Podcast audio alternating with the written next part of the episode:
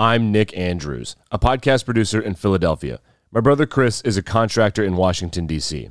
And this is our show, Game Theory, where we talk about strategy, decision making, policy, and history. In this episode, we discuss how the bomb doesn't need to be dropped to be used. We've lived in a nuclear world for more than 75 years, and the effects of nuclear deterrence are well understood and taken as a given at this point. But before 1945, if one country wanted to punish an enemy and force it to comply, it first had to defeat that enemy in war, or at least gain enough ground invading the territory that the enemy had no choice but to obey. Bullying on the international scene was much more costly and difficult because of the enormous amount of resources it took to influence even smaller, weaker states. Even the greatest generals like Napoleon learned that eventually a nation's power ran out once it got too far from home. Nuclear weapons changed all of that. The bomb is so powerful, so dangerous, so utterly devastating compared to other weapons of war, that even merely possessing it was enough to give a country power. If you could deliver a nuclear bomb with any reliability, suddenly you were able to deal an immense, unacceptable amount of punishment out to adversaries. And this is the key bit. You didn't need to fight or win a war first in order to hurt your enemy.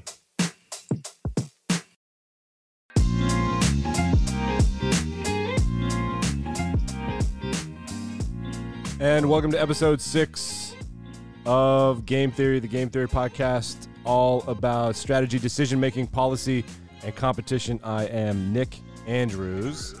I am Chris Andrews. What's up, everybody? So, Chris, uh, you went to graduate school and you studied nukes. And so we are finally giving you a pitch you can hit. And it's time to square it up, not try to do too much. Just put the bat on the ball and let, let, let, let your body do the work here. yeah, yeah, at long last, finally something I know at least a little bit about.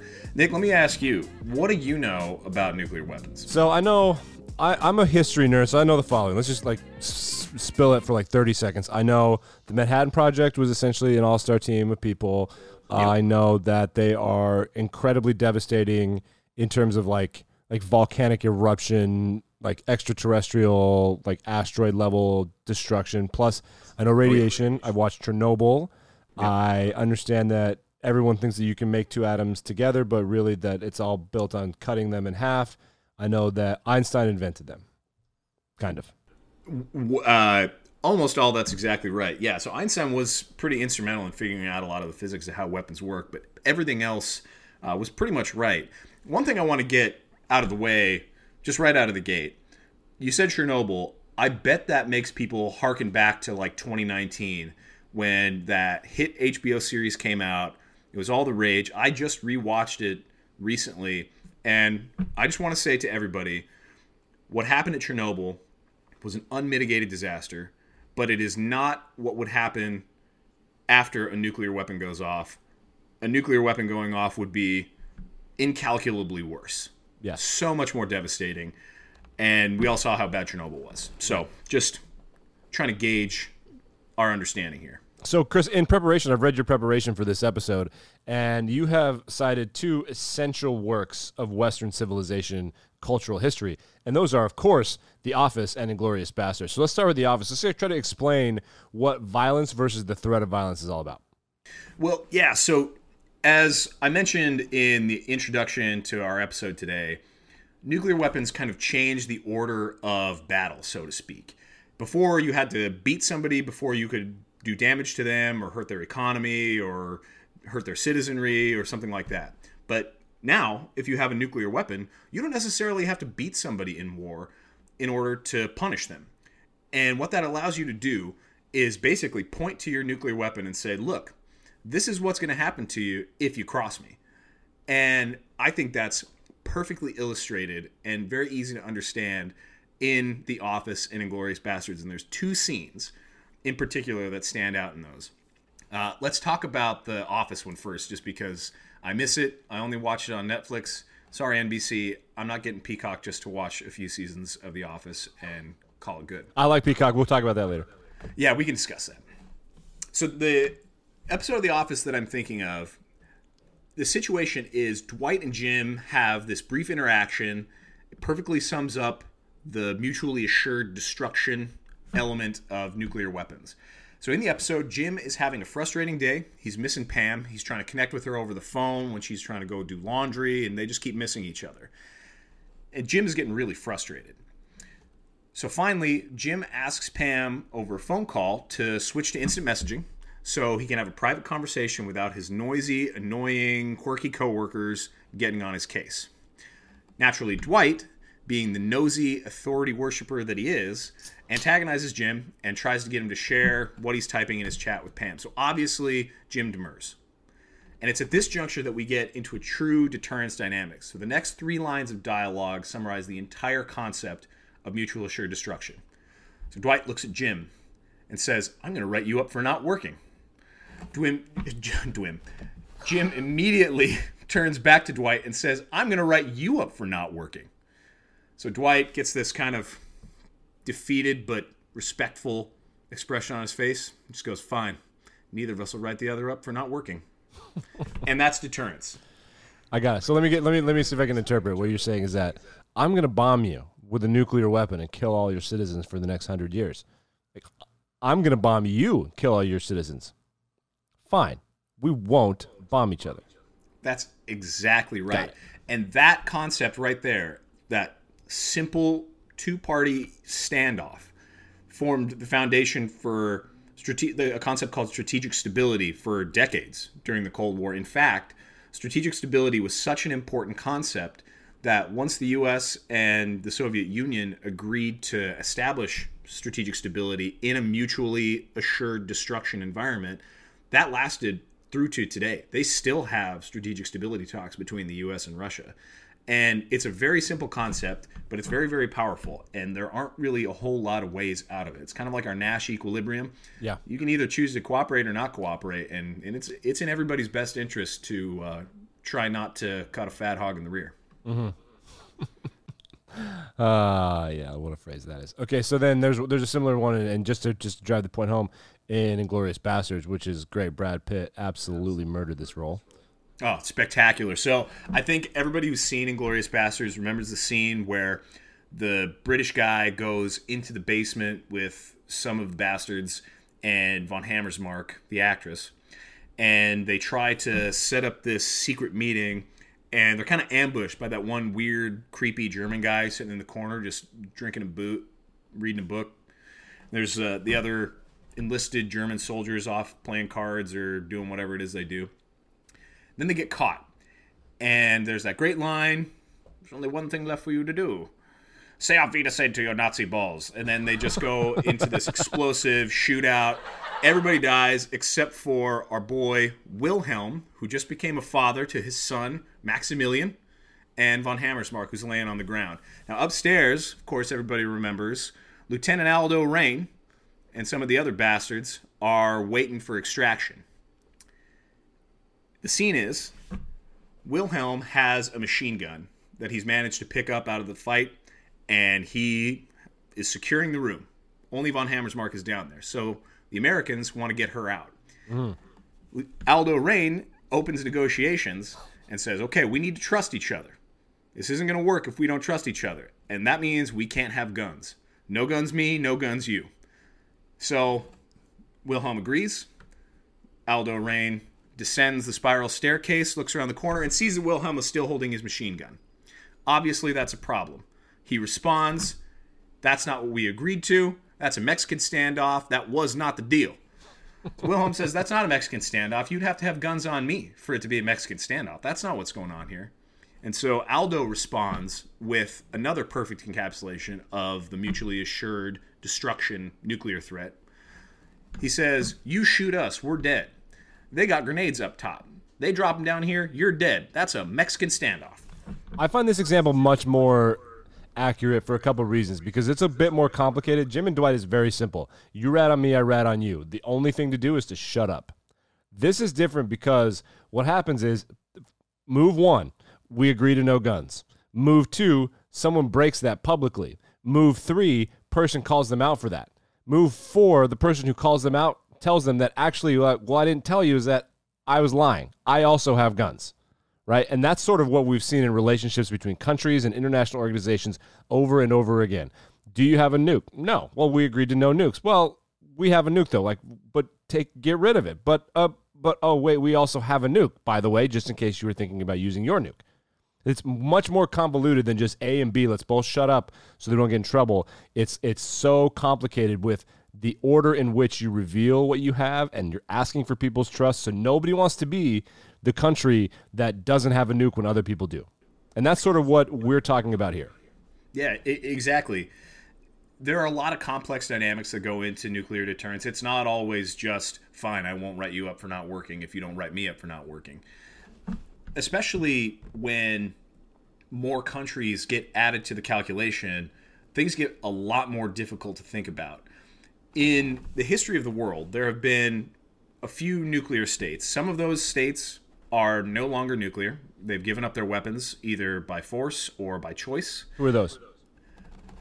So, after the Soviet Union broke up, there were a ton of nuclear weapons scattered throughout. So, Ukraine had nuclear weapons, Kazakhstan had nuclear weapons and the United States basically agreed under some pretty cool government programs to go in and help those countries get rid of their nuclear weapons safely, securely. And it turns out that there were a lot of other issues with things like nuclear material storage in the mm. former Soviet Union. And there were a lot of very involved, very high profile efforts by the US and some by Russia to help secure that material so that randos wouldn't just walk into a warehouse, see some unlabeled cans, and take uranium to show their friends or right. sell on the black market. Right. So those states, those former Soviet states, nice. are considered to be former nuclear weapon states. And then there's only one state that voluntarily gave up its nuclear arsenal Can I guess? by choice. Yes. Germany.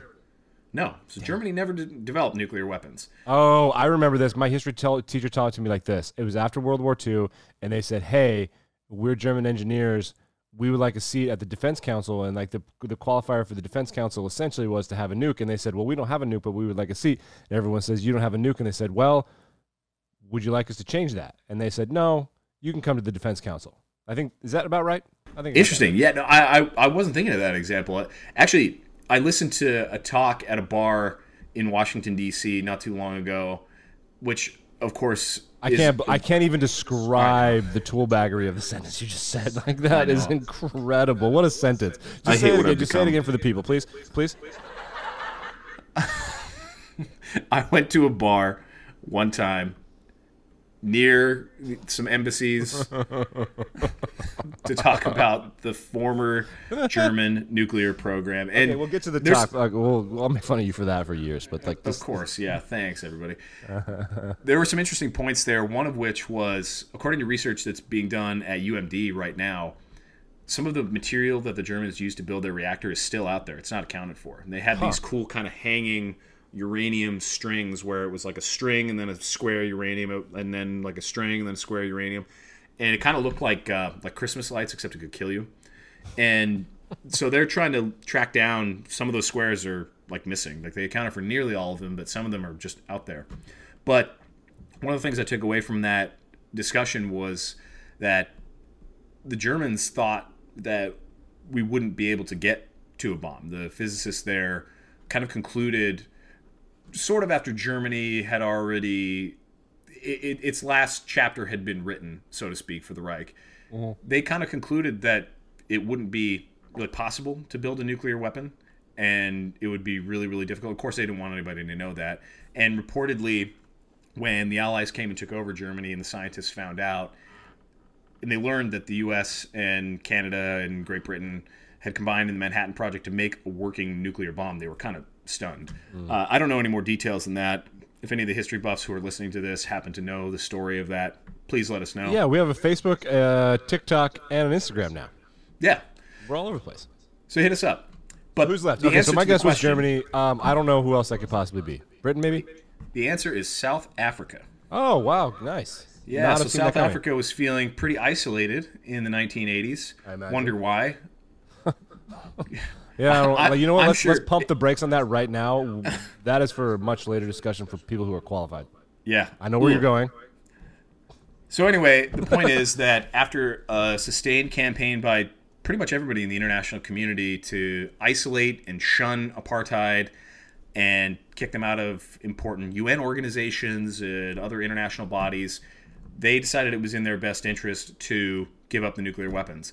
I'm sure there was also another factor at play, which is that the apartheid regime saw its own demise coming. The writing was on the wall, and all those soon to be powerless, well, soon to be out of power white folks didn't want to leave nuclear weapons in the hands of a newly elected black government. Ah. So racial factors at play, of course, of course. I didn't even think about that. I thought that what you're trying to say is that they were giving them away to other states, but that is interesting. Yeah, no, they they decommissioned and down blended, and they're, to my knowledge, there is no more life in the South African nuclear weapons program. There's no such thing. Yeah, interesting. Interestingly, I think so. They built their they built and decommissioned their devices in the early 90s, in the late 80s, early 90s, and I think this is the case. They were the last surviving nuclear bombs that had the same design as the little man or the little boy, not the little man, the little boy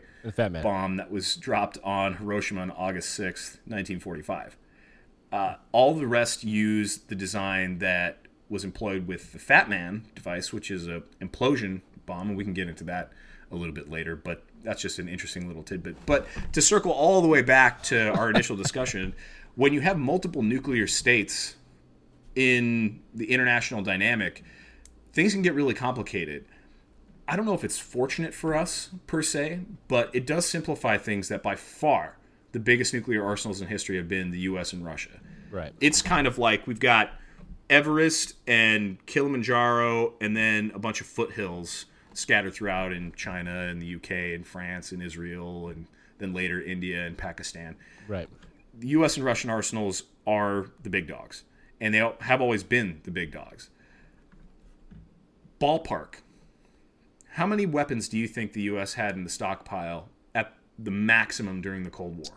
I just watched a TikTok, and those of you TikTok nerds will know what I'm talking about. There's this guy that just does data races throughout time. So it's just a bar graphs, and you just watch the bar graphs race each other. So I know, I know what's interesting. About this is a great one. We'll link to it in the show notes. This TikTok, just because it's entertaining, but it also shows kind of the vibe of where it was a race to proliferate, and then now it's a race to non-proliferate. So the bar graphs are changing sizes. So I'm based on that memory, I'm going to guess that the U.S. at one point had. And I'm not. I, mean, I feel like I'm gonna be so far off. This feels low. I'm gonna go 1100. Oh man, we have more than that now. Why? Well, that's You that's a good like question. seven. That's a question that people ask themselves at the time. Huh. At at its maximum, the U.S. nuclear arsenal had more than thirty thousand nuclear weapons in it. More than thirty thousand individual warheads that could be used up. to attack a military or a city. And and this is another crazy thing.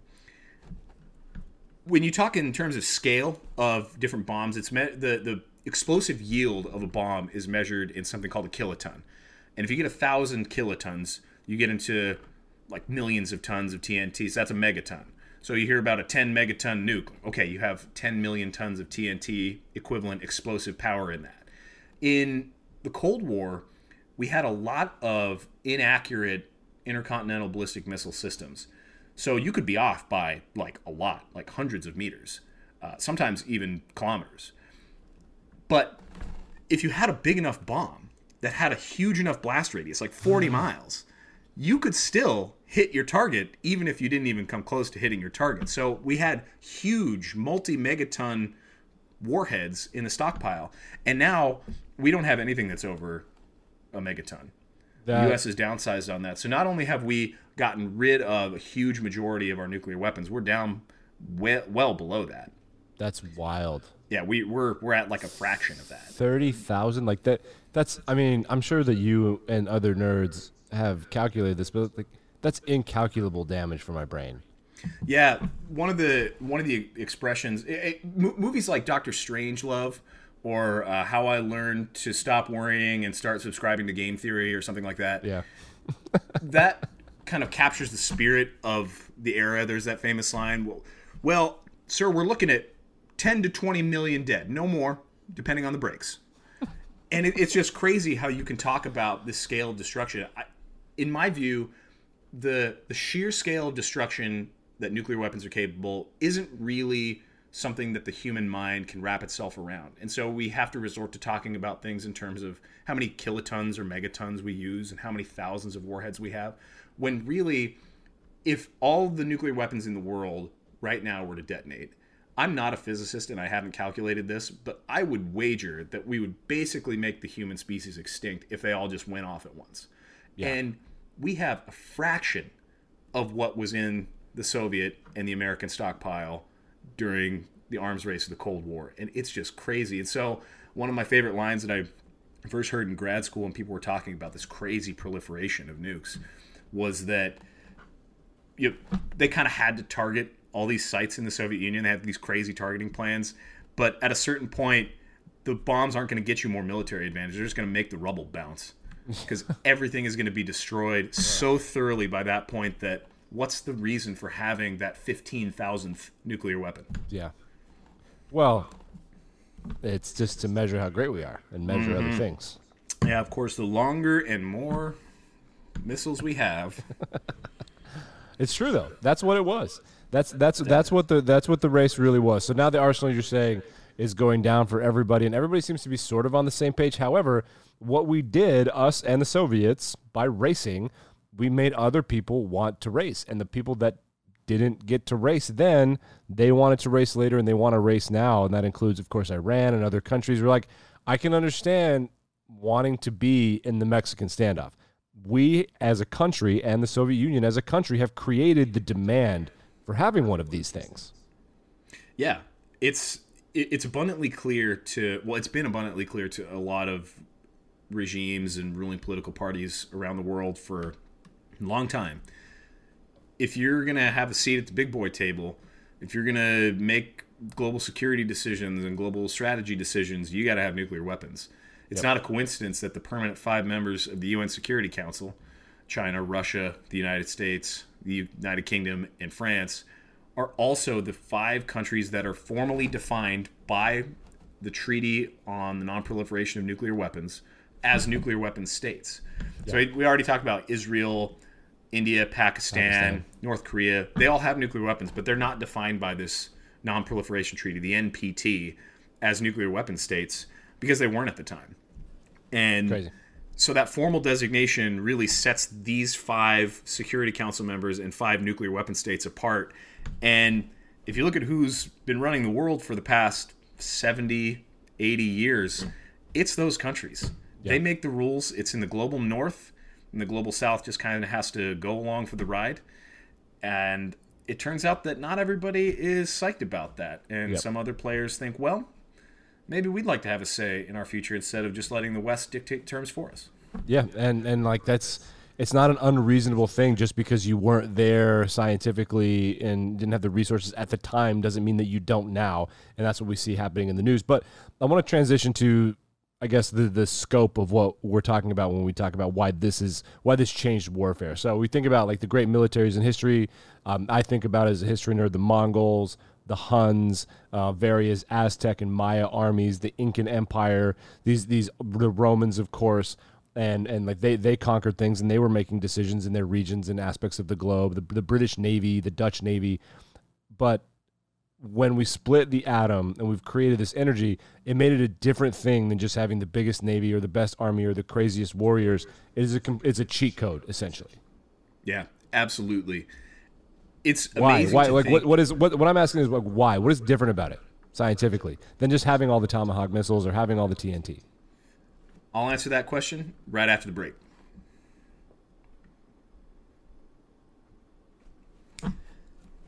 And we're back. Nick, you just asked me what makes nuclear weapons different from all the other weapons that all human beings have been using to fight all wars for all of time. There have been military innovations over time, things like riding horses and building cars and building guns and airplanes and making big bombs. Smallpox. Exactly.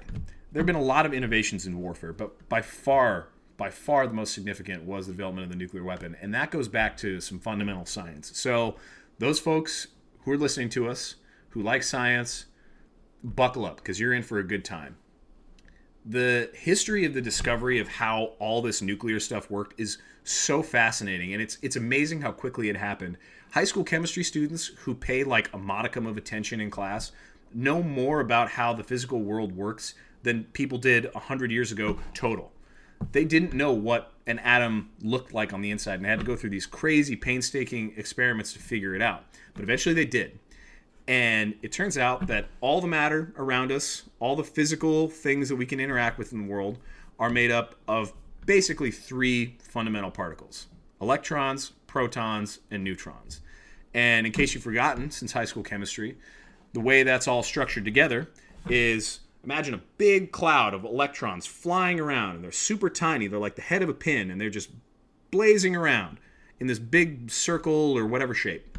And in the center of that, an impossibly tiny amount of space. There's all these protons and neutrons hanging out together, and they're way more massive than the electrons. For scale, to kind of get a sense of how big that is, the difference in size, it's like if you were to go stand at like Nationals Park or the Linc and hold a pencil eraser at second base. That's the size of the nucleus, and the stadium is the size of the electron cloud flying and around. the electro and the electrons are the batteries getting whipped around. Exactly. Exactly.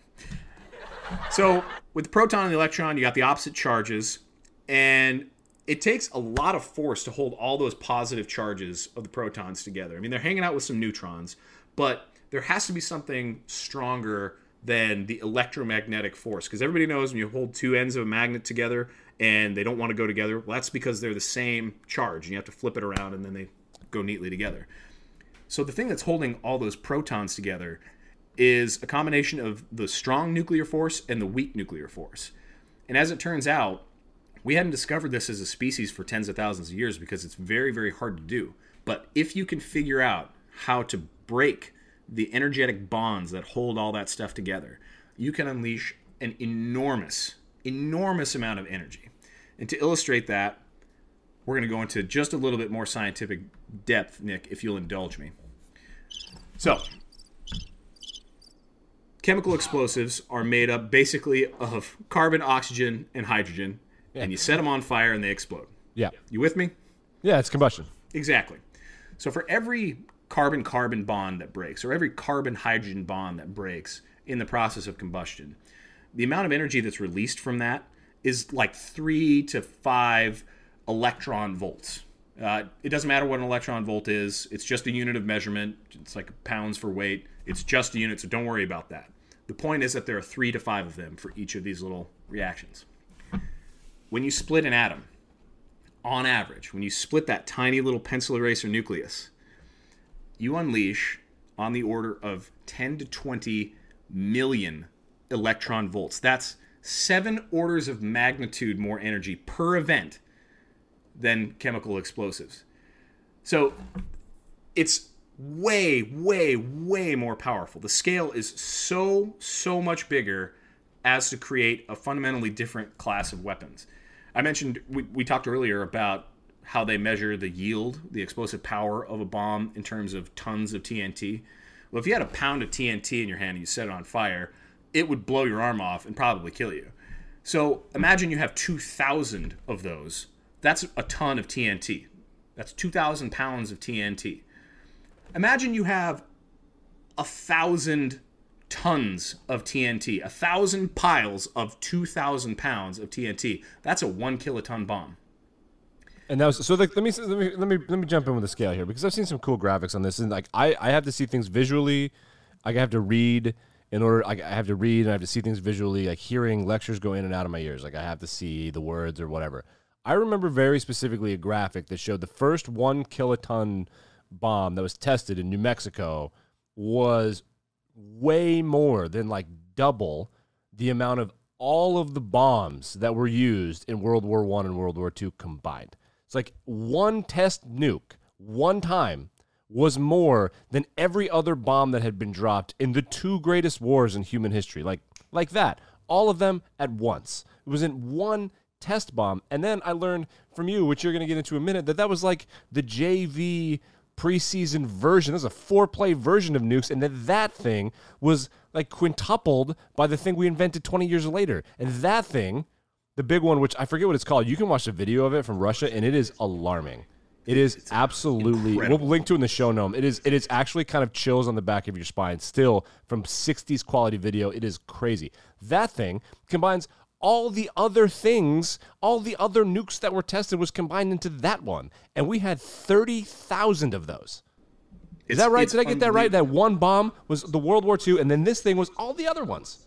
Yeah, it's it's truly truly astounding. It's crazy. The, the device that was tested on July 16th, 1945, uh, it was tested, it was called the Trinity test, and it was named so because it evoked so much power as like the only thing that we can compare this to is like the Lord God. Right. And there's this famous quotation from Robert Oppenheimer, who is the director of Los Alamos National Lab, was overseeing the test. He quoted the Bhagavad Gita. He said, "I am become death, destroyer of worlds," and it, it was a really watershed moment. That thing I think the estimated yield was on the order of like 10 kilotons, so 10,000 tons mm. of TNT. The devices that were dropped on Hiroshima on August 6th and Nagasaki three days later on the 9th, those were roughly 12 to 15 kilotons apiece. And they were able to calculate that based on things like the radius of observable blast damage, the observable thermal burns on structures how far away they found charred remains of people that had been melted into the asphalt. It's it's truly gruesome and shocking. And of course, World War II aficionados will be able to point out, hey, look, when the Allies bombed Tokyo with a huge firebombing campaign, they actually killed more people than Hiroshima and Nagasaki. So what's the big deal? Well, the difference is it's a huge firebombing campaign.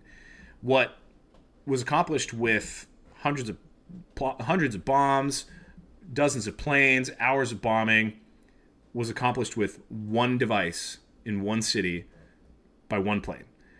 And to think that you could just do that over and over and over again with all the thousands of bombs that we have now, and you could do that from far away. You don't need to fly human beings over a drop site to have a successful bomb attack. You can just sit in a silo in Wyoming or Montana or Dakota, push a couple buttons, turn a key, make it like spies like us and just throw some multi megaton ICBMs at your adversary and see what happens. It, it, it's it's really really astonishing just the scale of destructive power and, and that's where we get to what we talked about at the very beginning of the episode that it changes the order of punishment in warfare you no yeah. longer have to be successful at war in order to punish your adversary you can just punish right out of the gate because if you're losing in a war, you can just lob a nuclear weapon at the, the enemy's capital and literally level the playing field.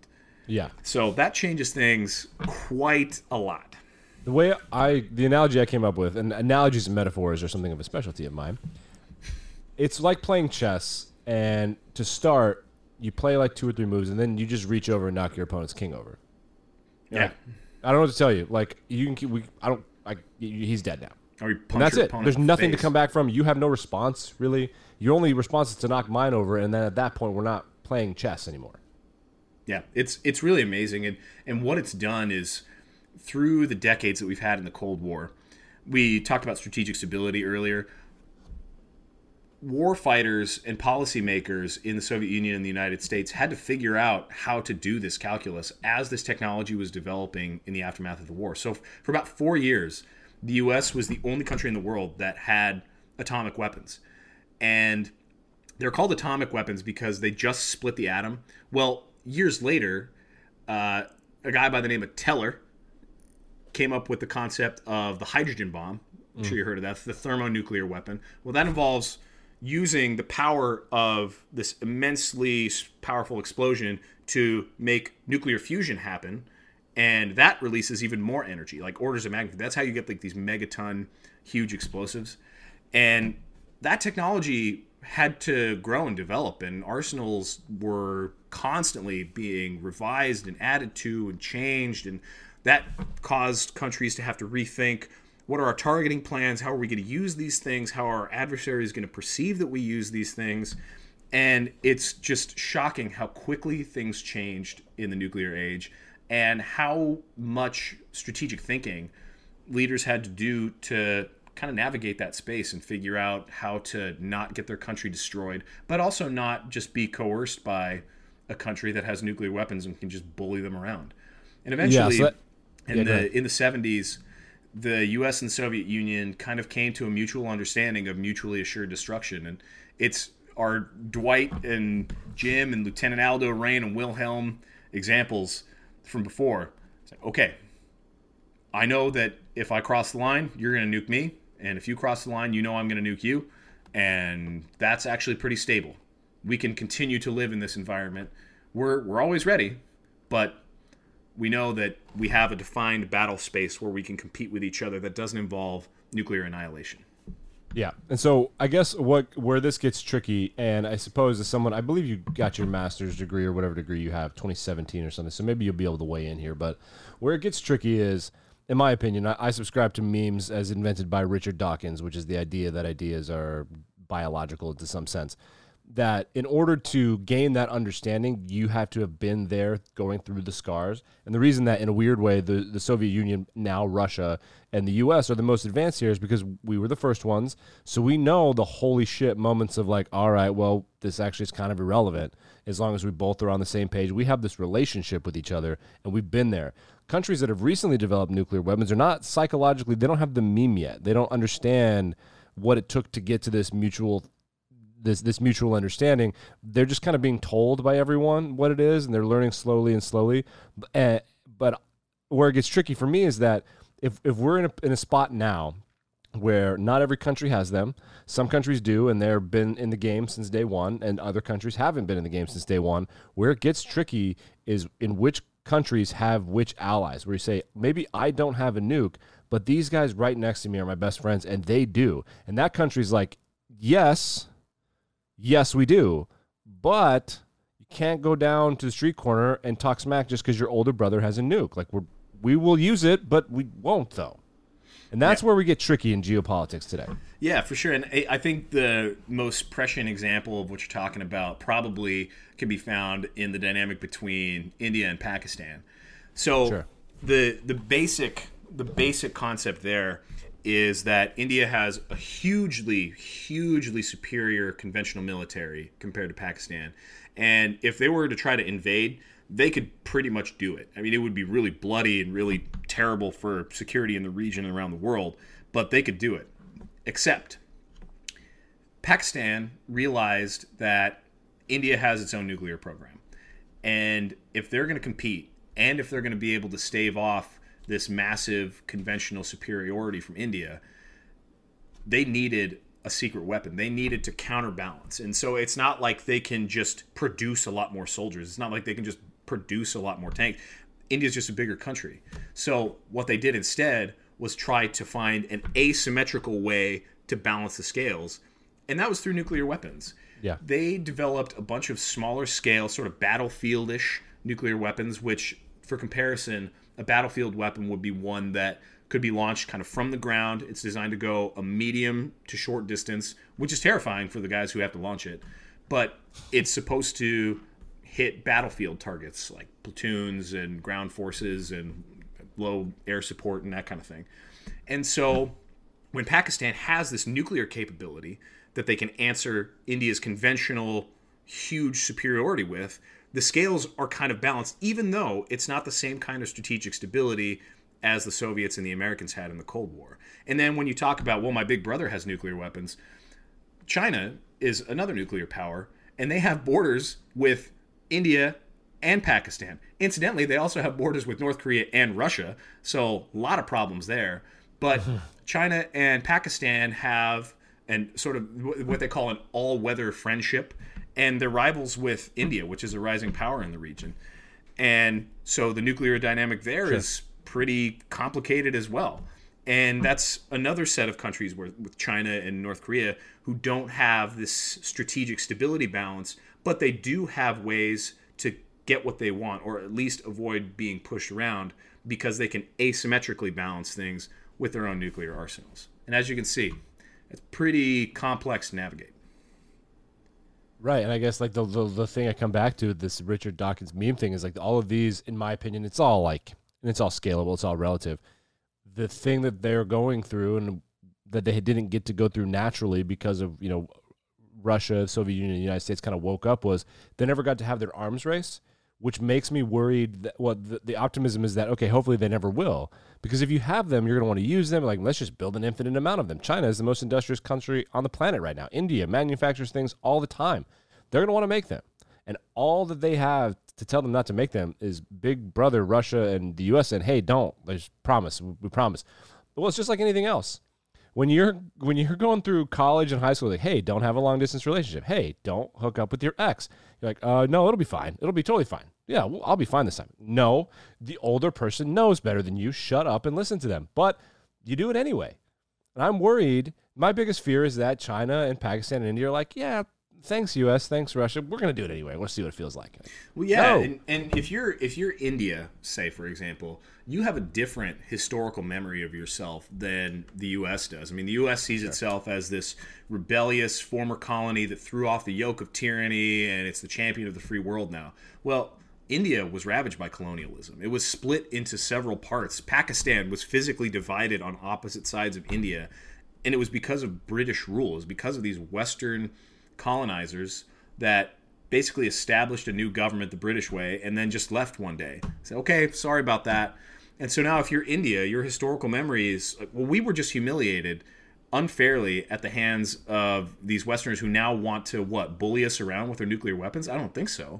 And so their nuclear program is not just a way to gain security or even gain influence in global affairs. It's a way to prove to everybody that, hey, the indigenous Indian way of doing things, yeah, we can take care of that too. And we can go toe to toe with anybody else out there.